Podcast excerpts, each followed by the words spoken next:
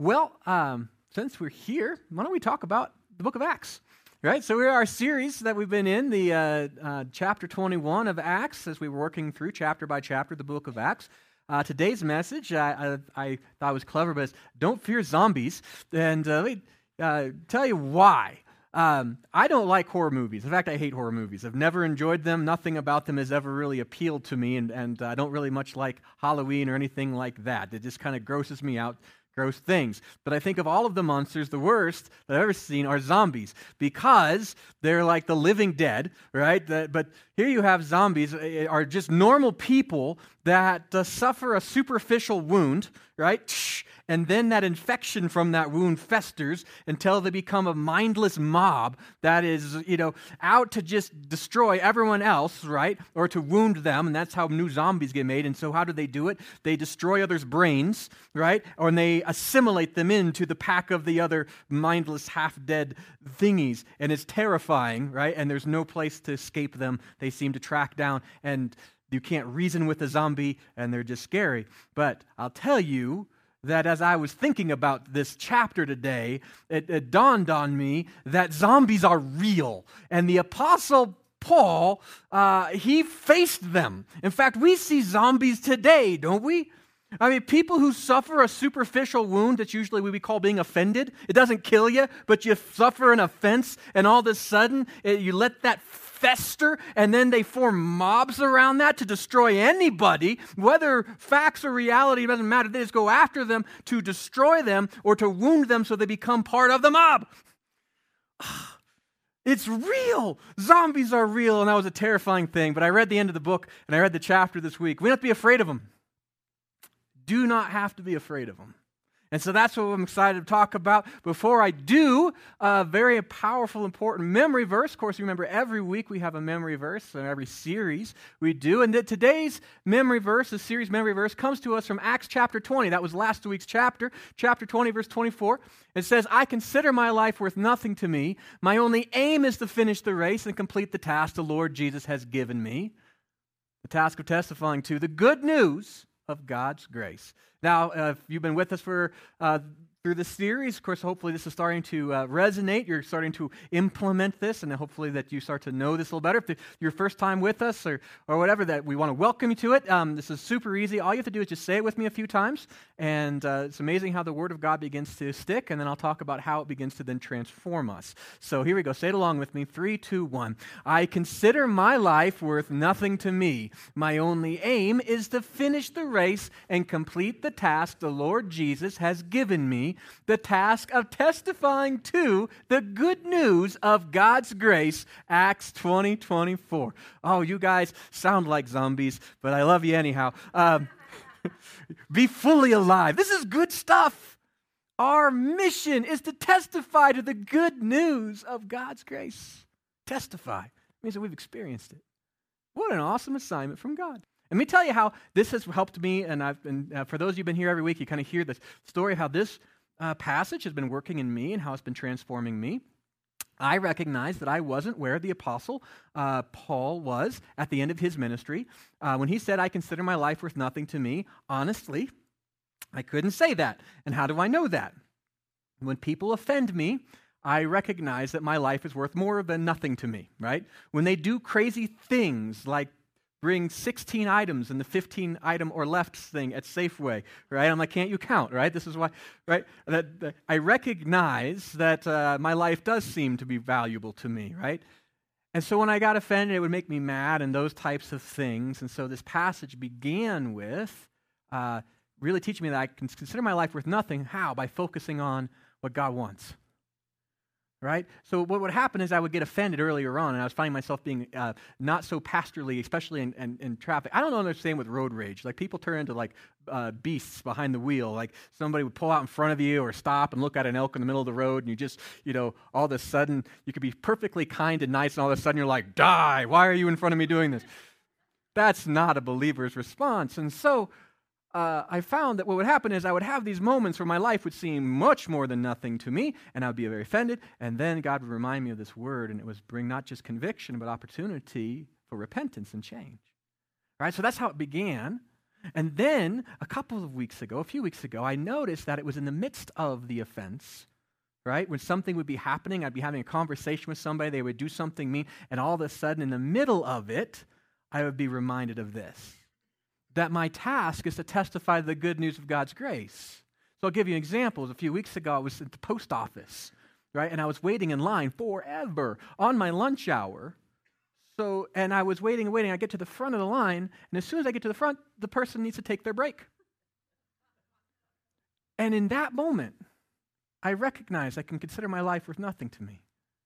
See, I, I still was on pa- purpose.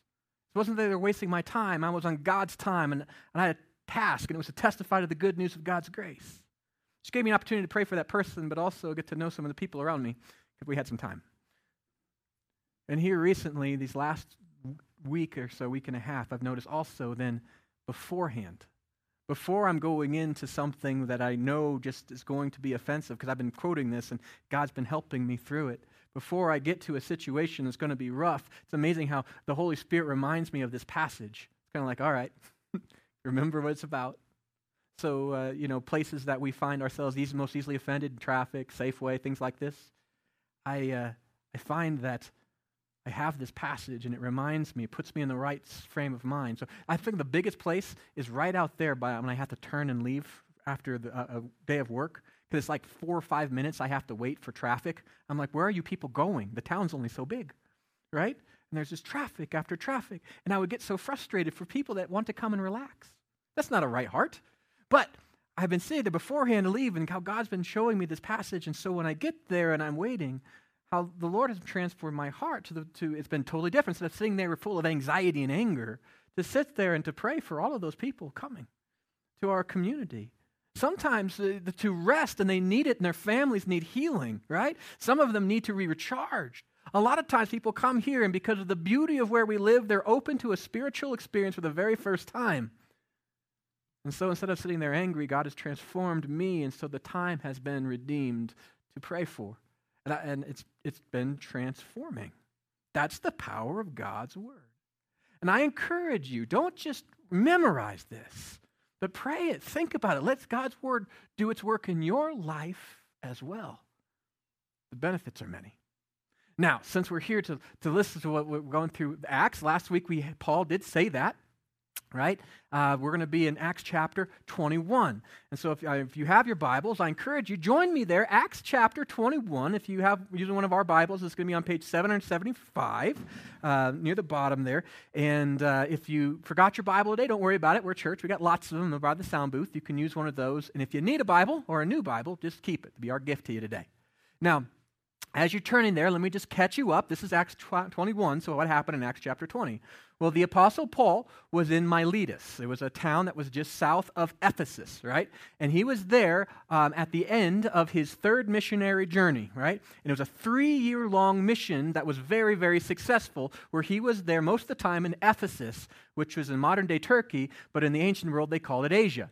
And while he was there, he had a miraculous ministry. God did some phenomenal things there. And churches were planted to the point that the, the gospel grew so much that idol makers were going out of business and they decided to riot. That's how good the church was doing, right? People burned $5 million worth of scrolls full of spells, right, in the public square. It's a phenomenal place, right? So Paul had a very, very successful ministry. The church was growing. After the, the uh, idol makers, they had their riot, right? Paul's like, I think my work here is done. I mean, that's pretty good sign that you're doing all right.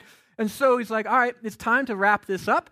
Um, the, the churches, the Christians that were in Jerusalem, the mostly Jewish believers that were down there, were being persecuted, and things were difficult for them. And there was some, uh, economically, it was being difficult. And so Paul then goes on and does a quick tour around the rest of uh, uh, Turkey, modern day Turkey and Greece, but uh, he goes up to the, the Gentile churches, brings an offering together. All these Gentile churches brings all this money as well as delegates from those churches to go back to Jerusalem by Pentecost to be able to offer that to the church as a sign of unity between the Jews, Jewish church and the Gentile church, saying we're one in Christ and that we're supporting one another.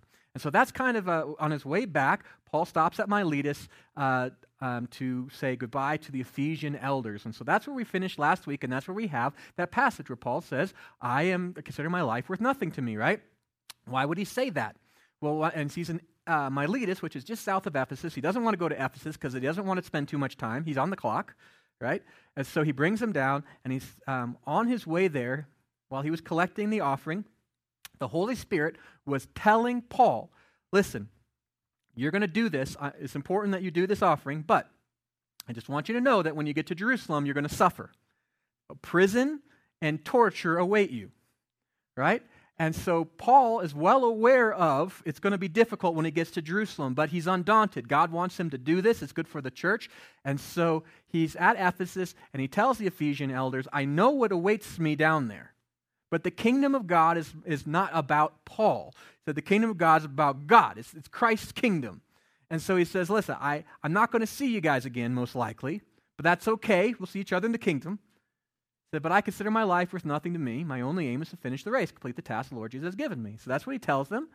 And so they, uh, they send him away they, with prayers and, of course, with tears because they loved Brother Paul.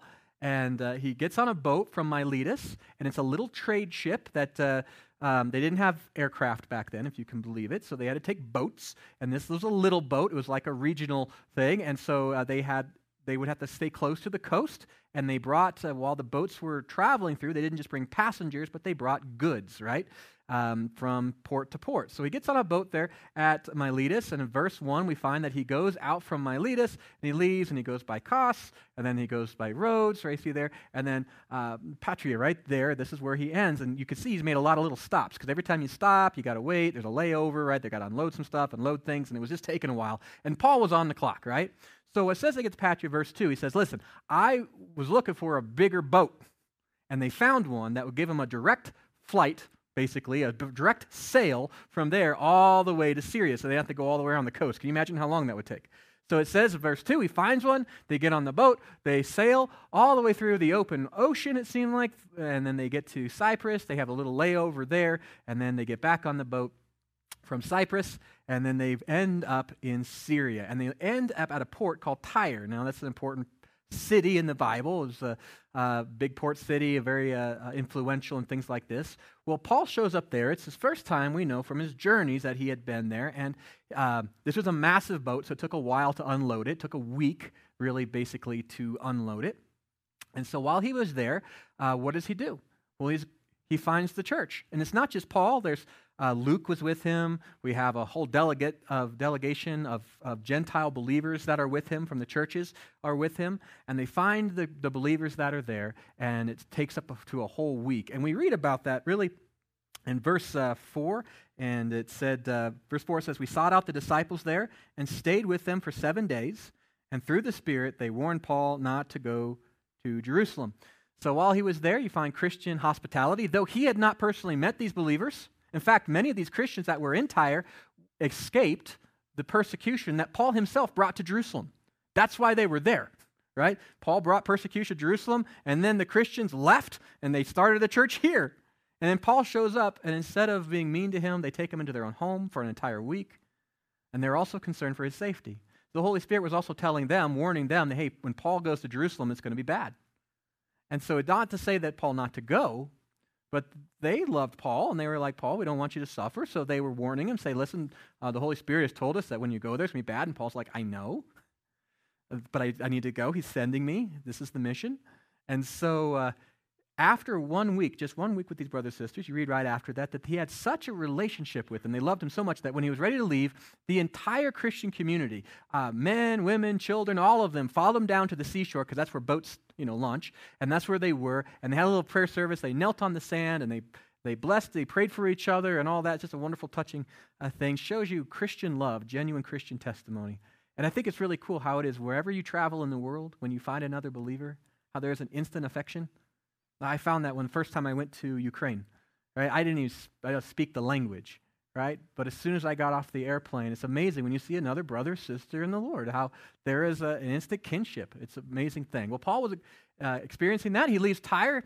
Um, they go from there, and then he goes down to Ptolemais, which is uh, also later a history called Akos. So for those of you who went to Israel earlier this year, that's the place that you were at. And so Paul shows up there. He sees some Christians there and um, doesn't, it's just a quick layover, and then, then gets back on the boat and then uh, goes down to Caesarea, which, again, if you were on the trip, uh, you would have been in Caesarea. Big time. It's basically the, the headquarters for the Romans in the Palestinian area. So it's a big, very important city. Um, palaces were there for Herod and, and Felix uh, showed up there quite a few times and stuff like this. And it was a trade, uh, port that was there as well. So it's a pretty um, impressive place. So Paul shows up there, and who does he meet? Well, in verse 8, uh, as he, he goes there, verse 7, um, I'm sorry, verse 8, he meets a guy named Philip. And this is not the first time we see Philip. It's called Philip the Evangelist. Philip was one of the seven uh, deacons of the early church, right? So uh, Philip uh, was uh, probably a really good friend with a guy named Stephen. Stephen was another one of the first uh, seven deacons, right, of the early church. And Stephen was executed, was the first martyr of the faith in Jerusalem, and he was executed by a mob of people. Then Paul, who was at the time we called him Saul, but he was there, and he was uh, approving of it. So so Paul was there, and then after that, Paul started his murderous campaign against Christians, which is why then Philip and all the other Christians kind of left, right? And so you, you have Paul now show up down here, and this guy named Philip, who Paul murdered one of his buddies, who had left his, his home in Jerusalem because of all this. Philip is there, and Philip embraces Paul and brings him into his own home. And they spend time together, and Philip has four daughters, and they're prophetesses, right? They, it says in there they weren't married, uh, that they were uh, part of the church. You know, these, these young women, why would there be prophets or prophetesses? Well, remember, the early church, the Bible wasn't fully written yet, right? It was still being penned, right? So there's a lot of things, uh, specific truth that God had revealed to us that they didn't have the advantage of saying, turn to 1 Corinthians, right? Paul was still writing it. right? And so God sent prophets and they, they shared the truth of God. And so God used Philip, what an amazing guy. His four daughters were prophets of God in the early church. In fact, church history tells us that after this, somehow, Philip and his daughters ended up moving up to Asia, like the modern day Turkey, the northern portion, closer to um, Ephesus, and they had a lifelong ministry. These four women uh, served the church, and they never got married but they served the church faithfully, even into their old age, and on these different communities, uh, faithfully proclaiming the truth of God. Isn't that amazing? So, anyway, they show up there, and Paul is there with these prophetesses and Philip, and, and they're having this amazing hospitality, and another prophet comes down to join them. And we read about that, and starting in, uh, was it verse 10? Make sure that I have that. It says, After we had been there a number of days, a prophet named Agabus came down from, Jude, uh, from Judea uh, coming over to us, he took Paul's belt and, and, his, and tied his own hands and feet together with it and said, The Holy Spirit says, In this way, the Jewish leaders in Jerusalem will bind up the owner of this belt and will hand him over to the Gentiles. And he goes on. He says, When we heard this, we and the people pleaded with Paul not to go up to Jerusalem. And then Paul answered, Why are you weeping and breaking my heart? I'm ready not only to be bound, but also to die in Jerusalem for the name of Jesus, the Lord Jesus.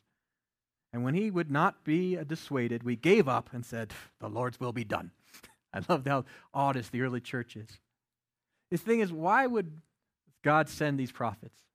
I don't know if it was so much for Paul. Paul already knew that he was going to go and suffer. I think it was also for the church, wasn't it? Think of what Paul was coming back from a powerful, miraculous ministry right there in Asia. Right? Like God was so very clearly with him that just even Paul's handkerchiefs were, were curing people of their diseases. Think how amazing that is. Right? And the gospel was proclaimed so much that idol worshippers were going out of business and all kinds of stuff. God's hand was clearly on Paul. And sometimes we as Christians, we associate the outworking, the evidence of that to say that that must be the presence of God. But God is not only there in the times of great prosperity, but He's also there in the times of difficulty, isn't He? Isn't that why Jesus gave us that promise, I'll never leave you nor forsake you? That is important. I think what would happen is the early church, they could have seen this amazing work of Paul, the ministry in Asia, and then he comes back to Jerusalem, and the thought could very easily come into the Christian minds God has abandoned Paul. He's allowing him to be arrested and tortured. I think it was important for the church to know that That God was calling this. Sometimes God calls us into suffering. I think it was also important for the church to understand that Paul did this willingly. That God said, Paul said, I signed up for this. I'm okay with it. I'm, I'm on mission, so don't worry. And the rest of the congregation, when they, they heard that, they said, okay, Lord's will be done.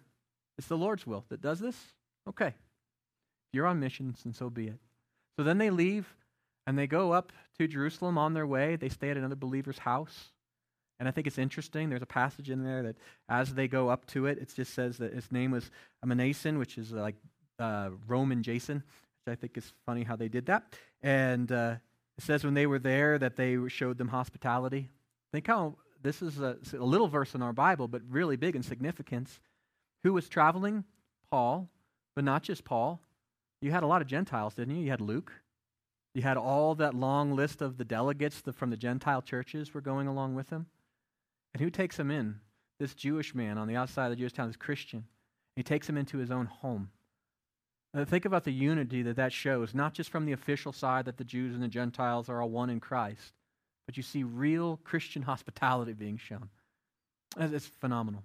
Well, from there, they go up to Jerusalem. And I imagine if you're a Paul, when you walk in Jerusalem, you'd have a little bit of anxiety, right? If the Holy Spirit's telling you the whole time when you get there, you're going to get uh, tortured, probably be like, all right, here it comes. So what happens? He shows up in Jerusalem, and then verse 17, he finally arrives, and it says, When he arrived in Jerusalem, the brothers and sisters received us warmly. That probably wasn't exactly what he was expecting, right? He shows up there, and it's good, right? He gets in there, and he, and he says right after that, he says, The next day, Paul and the rest of us went to see James and the elders that were present. Who is James? The brother of Jesus, known as James the Just, the, really the, the, um, the chief pastor, the lead pastor of Jerusalem, right? A, a powerful man uh, in word and in faith, and was highly respected. And they go and they have an audience with him and all of the leaders in the Jerusalem church, these Gentile believers.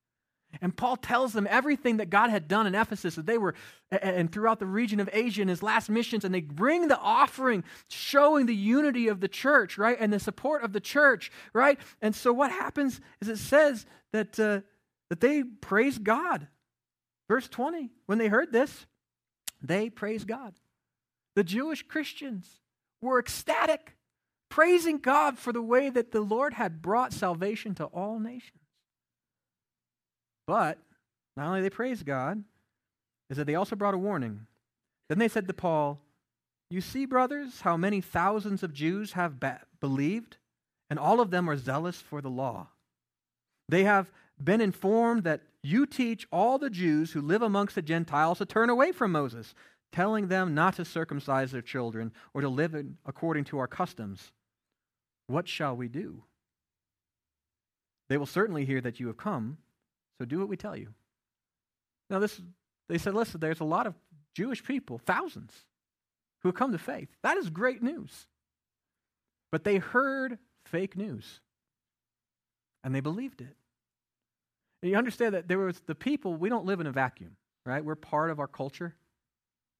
And right at that time in Jerusalem, in Israel, there was a growing nationalism that was growing amongst the people of Israel, right? And to a point that it wasn't just religious, but it was like, we're going to take our land back from the Romans. We're tired of waiting. We're going to be like the Maccabees earlier on who fought off the Greeks. They were ready for that. They wanted to have their nation again. They were tired of waiting. And because of this growing nationalism, they say, We're the people of God. Why are we still under this? We're going to fight, right? And so, uh, more and more around the dinner tables and amongst the, the Jewish community and the families, there became this polarization more and more where anybody who even talked to a Gentile was seen as suspect. They were part of the problem. And it was going to the point that that by time Paul shows up again, there were these assassins that were actually in the temple. And they would walk around. They had these little curved blades that they held underneath their, their uh, tunics. And when somebody would come, or a cloak, when somebody was in the temple and was usually like a wealthier person, they thought was maybe conspiring or talking to a Gentile or anything like that, they would stab them right there in the temple. I mean, it was politically charged. And that same political, uh, that nationalism began to grow and grow and grow and grow. And within 10 years, we find that even James, the James the Just, who, uh, in fact, it says thousands of Jewish people had followed Jesus. Did you know that at that, that time that they, uh, and within 10 years, there'd be seven times more Christians, Jewish Christians in Jerusalem than there were uh, Pharisees? That's a phenomenal, the, the, the original uh, uh, growth of the church there. It was amazing. There was so many of them, but, uh, that uh, in 10 years, though, even though there were so many Jewish Christians, they killed James, executed him. And then right after that, they had the, the Roman Jewish War began. And uh, ended, of course, uh, right after an AD 70. We see Jerusalem completely destroyed. The war began several years before that, and, and the temple was destroyed. And after that, finally, Masada fell at the very end. But that's the political movement. That's the, the temperature. That's what was happening in the nation. So the leaders of the church were saying, in our culture right now, uh, people are believing a lie about you, Paul. We know it's not true. Paul, in fact, didn't he circumcise Timothy? Right? Wasn't he coming back to celebrate the, uh, the Pentecost? Now, he wasn't telling Jews not to celebrate their, their, their heritage. Right? He didn't tell them not to be Jewish anymore. He was just saying, if you're a believer in Jesus, follow Jesus. If you're a Gentile, you don't have to follow all those things, right? If you're Jewish, you don't have to walk away from those things, right? That's what he was saying. He says it's about Jesus. even though his life and his testimony and everything was speaking against that, you have people that were believing the false narrative about Paul, even in the church. And so the early leaders of the church said, Be careful. We want you to, to undo this uh, so that way there's not going to be revolt. So do what we tell you to do. And this is what they told him to do. Said, Paul, we want you to go uh, into the temple. There are some guys that have uh, done an, a vow, most likely a Nazarite vow, and we want you to pay their expenses because that will demonstrate that you are invested. You're okay with them going and fulfilling their Nazarite vows. You're not against Moses or anything else, right? So go to the temple and do that thing and just demonstrate with your actions what they're saying is false. So Paul says, okay, I'll do it. And he does. He goes up to the temple and he does everything that the early church told him to do. Uh, and uh, it didn't turn out the way that uh, he thought it was going to. Verse 23, we see there. It says, So um, he said, They take these men, they shave their heads, they went into the, the temple, and then we get to uh, verse 26, or the end of the where Paul has kind of fulfilled all he was supposed to do. He said the next day, Paul took the men and purified himself along with them. He went to the temple to give notice of the date uh, that the day of purification would end, and the offering would be made for each of them. And within seven days, that was, was nearly over, some Jews that were from the province of Asia, Asia saw Paul at the temple. Now, why were they there? Well, they were there for Pentecost, right? Jews from all over the world would be there. Paul spend all that time in Asia. They certainly would have known about him. And what did they say about him? They stirred up a whole crowd and seized him, shouting, Fellow Israelites, help us! This is the man who teaches everyone everywhere against our people and our law and in this place. And besides, he has brought Greeks into the temple and defiled this holy place. Now, they were leveling a charge against Paul, was absolutely the opposite of what he was physically doing. Right?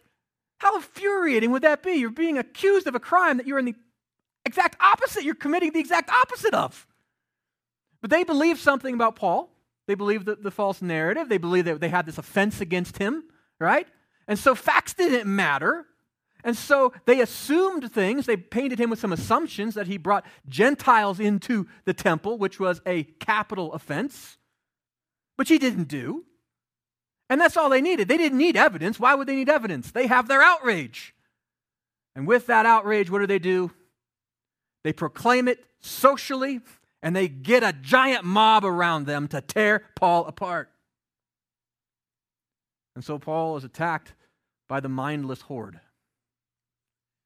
What does he do? Well, first thing he does is gets beat up, right? They pull him out of a place of worship. Isn't it amazing how mobs, in the name of doing what is right, can inflict the worst injustices? right? That they wanted to, to uh, protect the sanctity of the temple. And so what do they do? They're going to commit murder in the temple. Isn't it insane how people we are? They, we, when we lose our direction from God and we take justice into our own hands, how readily we will do what is wicked in the name of, uh, of, of righteousness. And we will call wrong right and right wrong, and we will believe it with our whole heart. And that's what they did to Paul. They were going to murder him in the temple in the name of trying to keep the temple pure. And so what happens is that the law shows up, thankfully for Paul.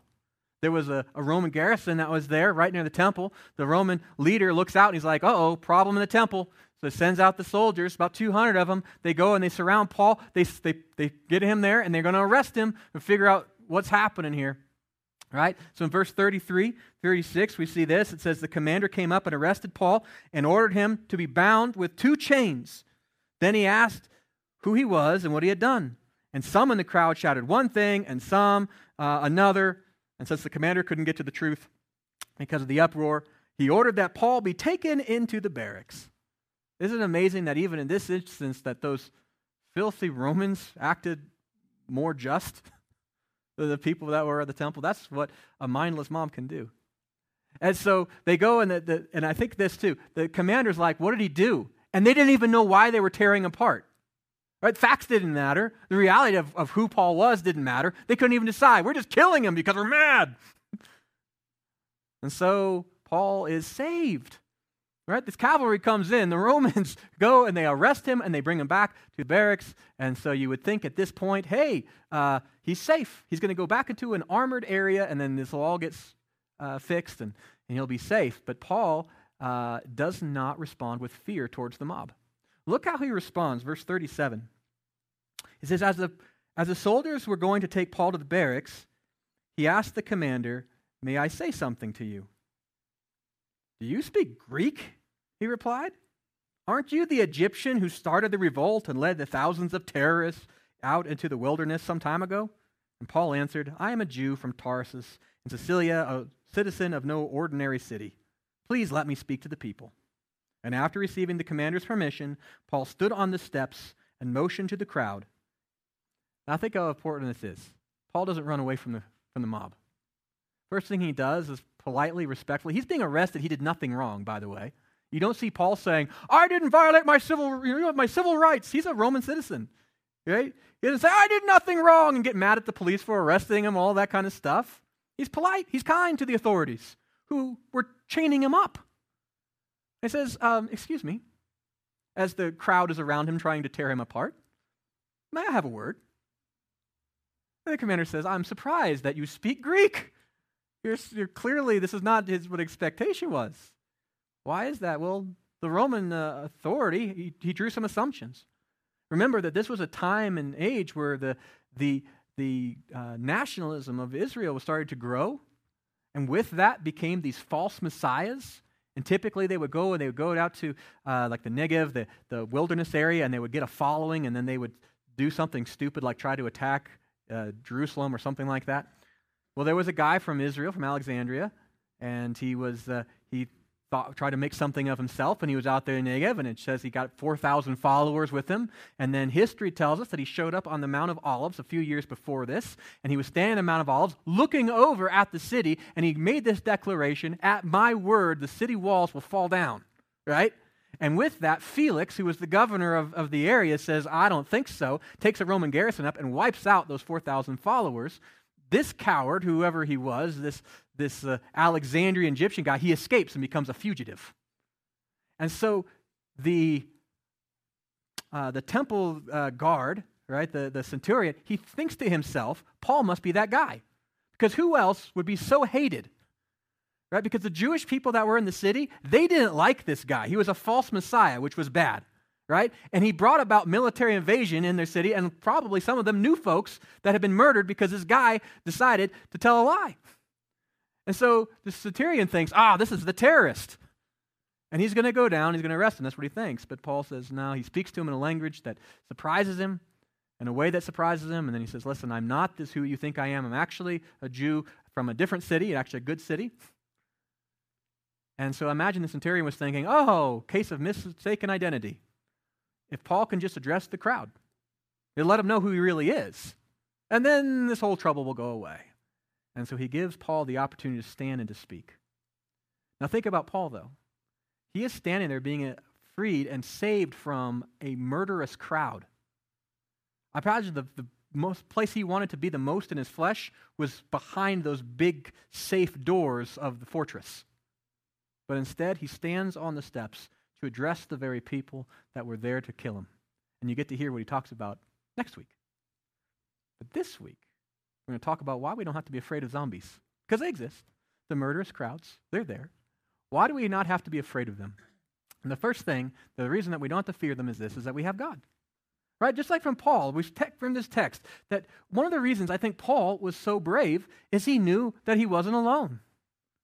It wasn't just Paul was on this mission, God was on this mission with him, right?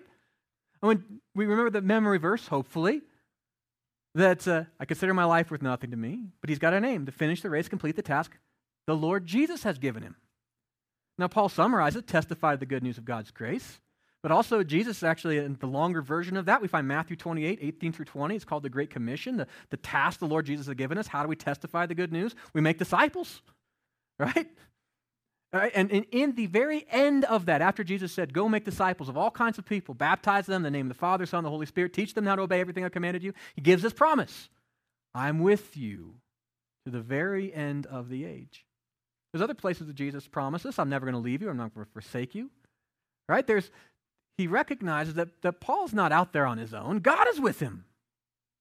And even look at, at the when Paul was going up to Jerusalem, when he stops over at uh, uh, at that what city and uh, the, where uh, you have a, a Tyre or um, where you have all the Christians that are there in Tyre and and they're surrounding him. They're telling Paul, "Don't go, don't go," right? And he says, Listen, I have to go. It's the Lord's will. And then later on, he goes down uh, to Caesarea and he says, Listen, I have to go. It's the Lord's will be done, is what they finally said. It's the Lord's will.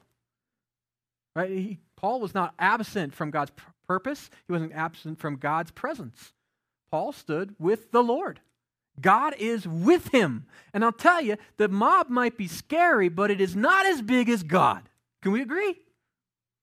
That's a powerful thing. But Paul was able to stand there and say, You can do what you're going to do, but you're only going to be able to do what you're going to do if God allows it. And Paul might remember way back to, I don't know, Shadrach, Meshach, and Abednego were thrown into a furnace and that couldn't burn them. Or Daniel was thrown into a, a pit and the lions couldn't eat him. It's the same God. The same God that brought Moses right up to the Red Sea, toes dipped in it, while the entire largest army in the world was coming behind them. And God opens up the sea so they could walk through. When God is with you, there is no one, nothing that can override His purposes in your life. We're part of His kingdom, we're on His schedule. And Paul knew that he was there and there would be imprisonment and there would be pain because being in God's kingdom, we, we have to suffer sometimes. He says, Be good soldiers. But don't let our suffering make us think for one second that God has abandoned us. He's there. We don't have to fear the mob because God is present. Sometimes we face down a social media mob or the outrage of a culture that calls us hateful, even though we're trying to show love. But there are all kinds of, of difficult trials that we have to walk through, whether it be sickness, depression, joblessness, all kinds of horrible things, right? Grief. Believers, we have to understand that any one of these things, whatever the mob is, it doesn't matter because our God doesn't change. He is with us. So we don't have to be afraid. The reason we don't fear the mob is because God is bigger than the mob and God is present. He's present. Beyond that, recognize that we're on mission, that we're on a mission from God. How cool is that? One of my favorite movies, The Blues Brothers, right? The amazing thing is in that movie that this crazy woman tries to kill them over and over and over and over again, and the Nazis try to kill them over and over and over again, right? All these people, but they couldn't be stopped. Why? Because they're on a mission from God. Christians have that first. You understand that the, the, the kingdom of God cannot be stopped. It cannot be stopped.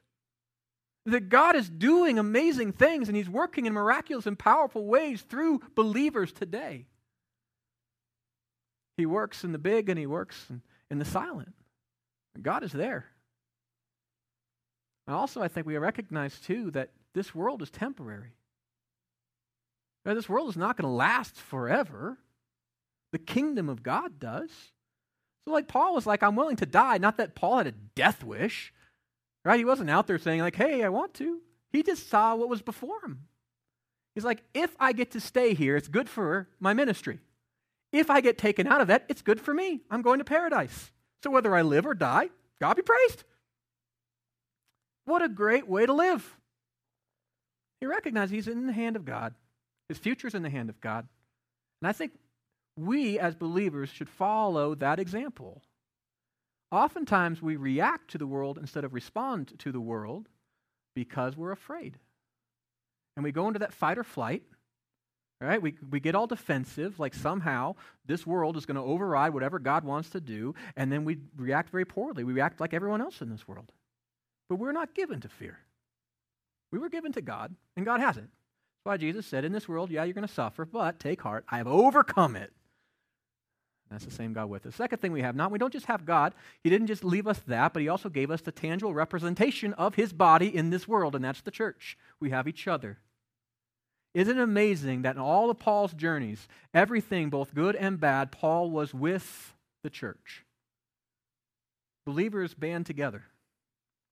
When Paul got arrested, the church was praying.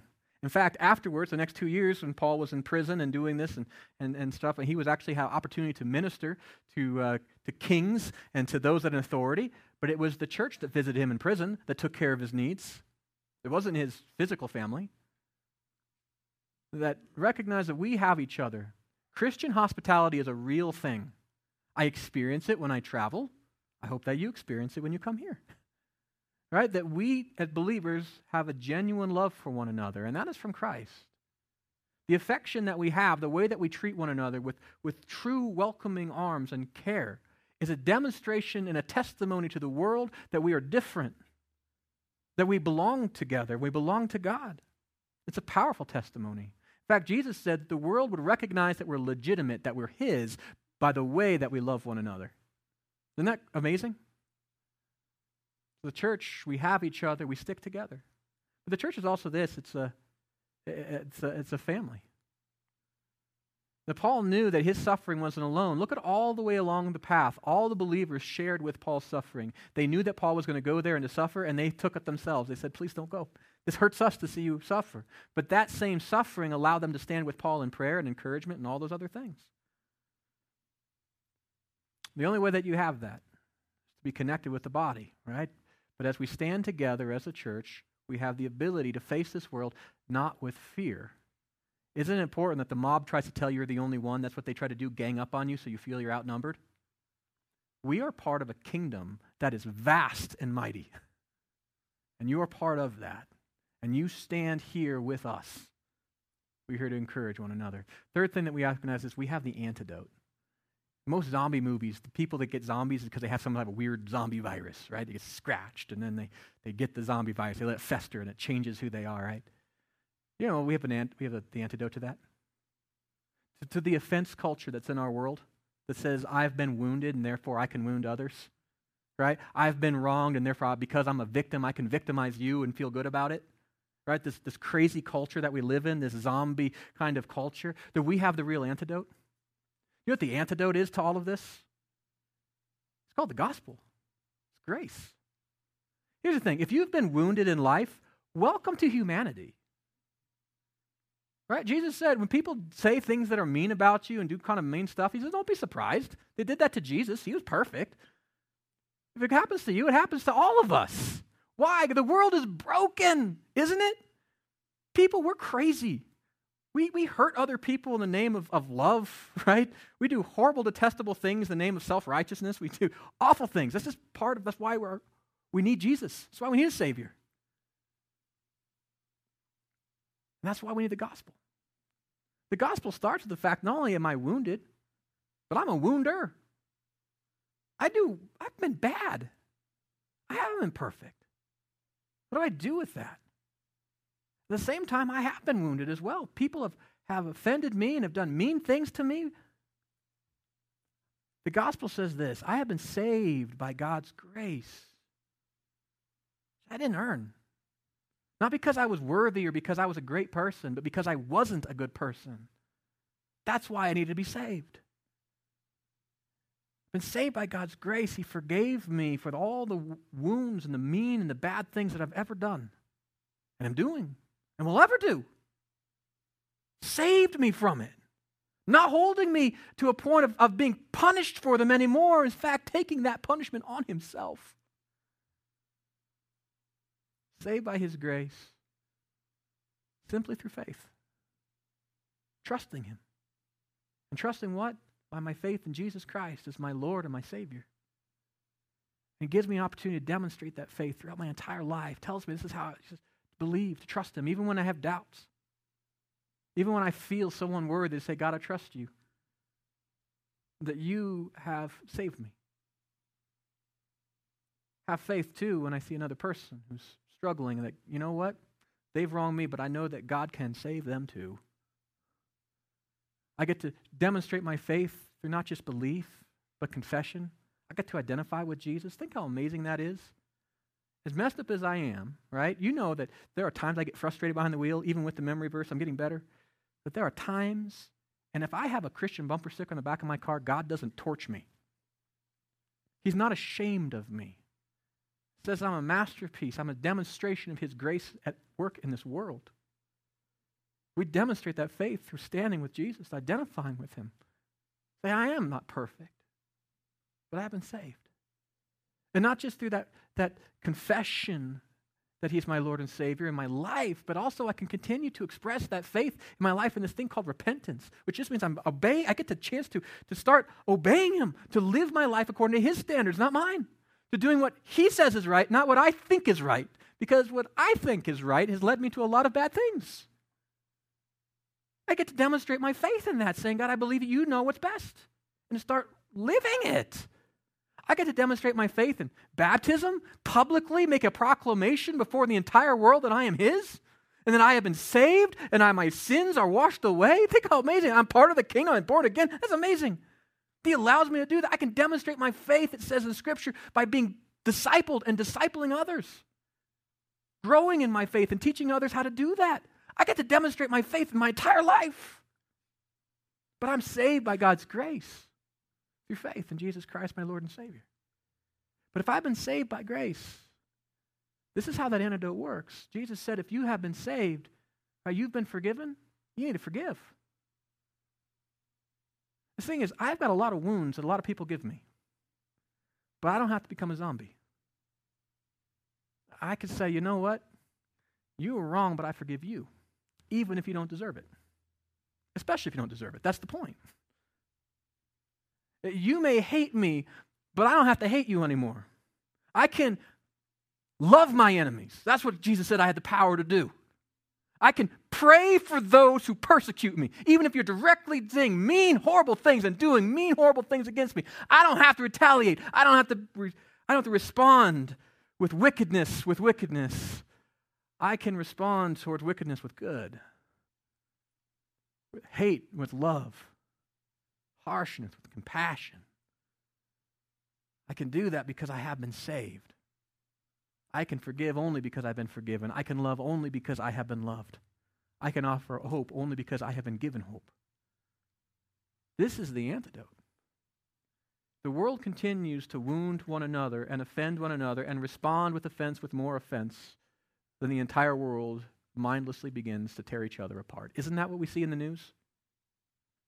We have the antidote. We have the hope.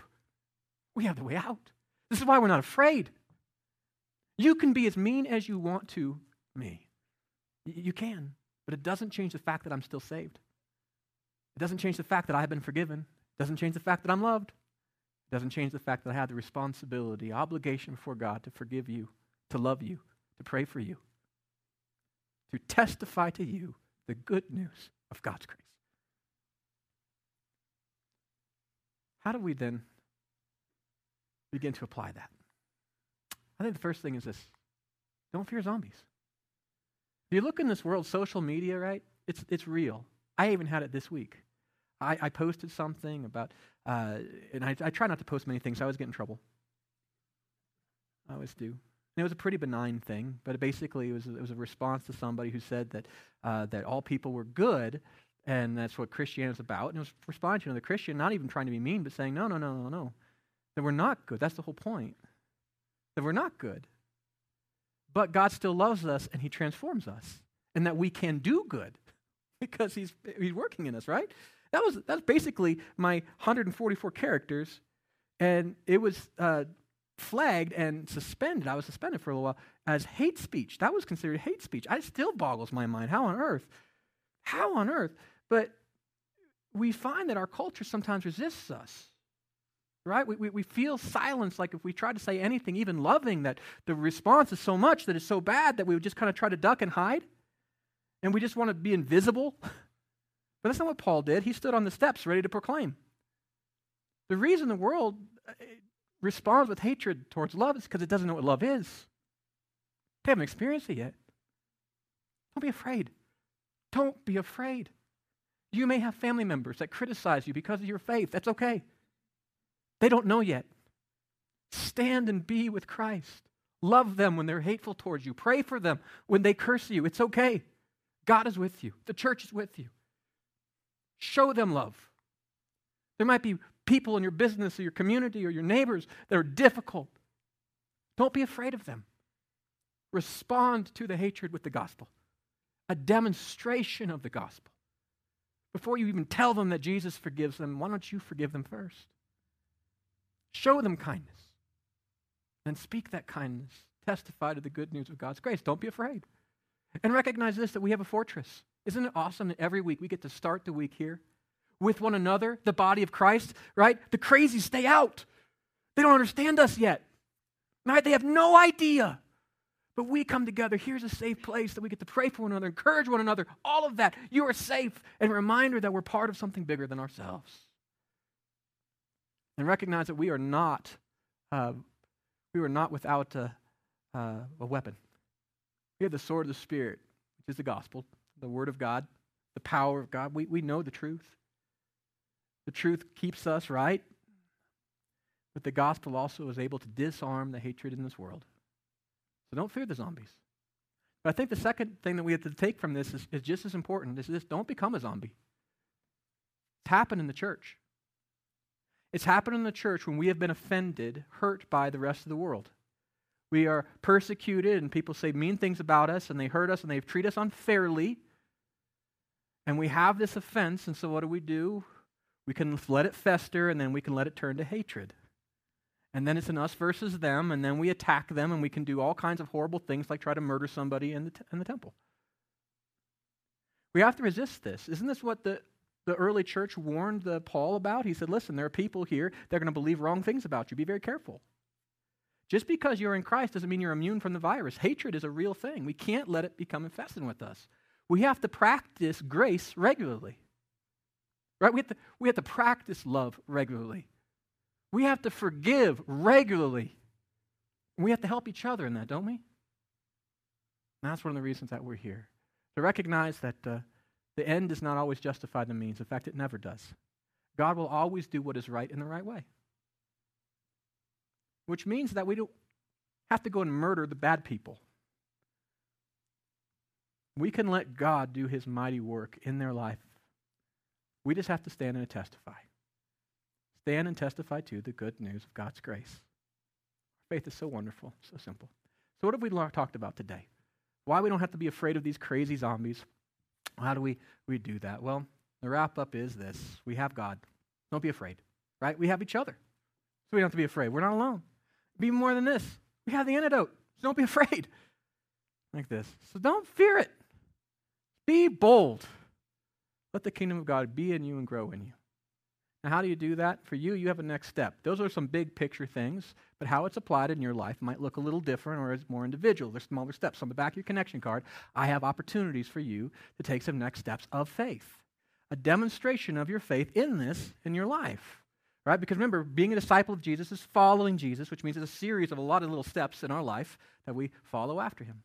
So on the back of your connection card, I have some things that I'm going to challenge you to do this week to apply this passage so it becomes real in your life as well. The first thing you might notice in, in there, it says this that you would commit to memorizing Acts 20, 24. Start with the Word of God. Isn't that great testimony? You've seen in my own life how it's working. Maybe you say this week, I'm going to start applying that to my own life. Or maybe this week, what you do is you read Acts 21 for yourself. It is literally one page in the Bible. It is not long, but it's powerful.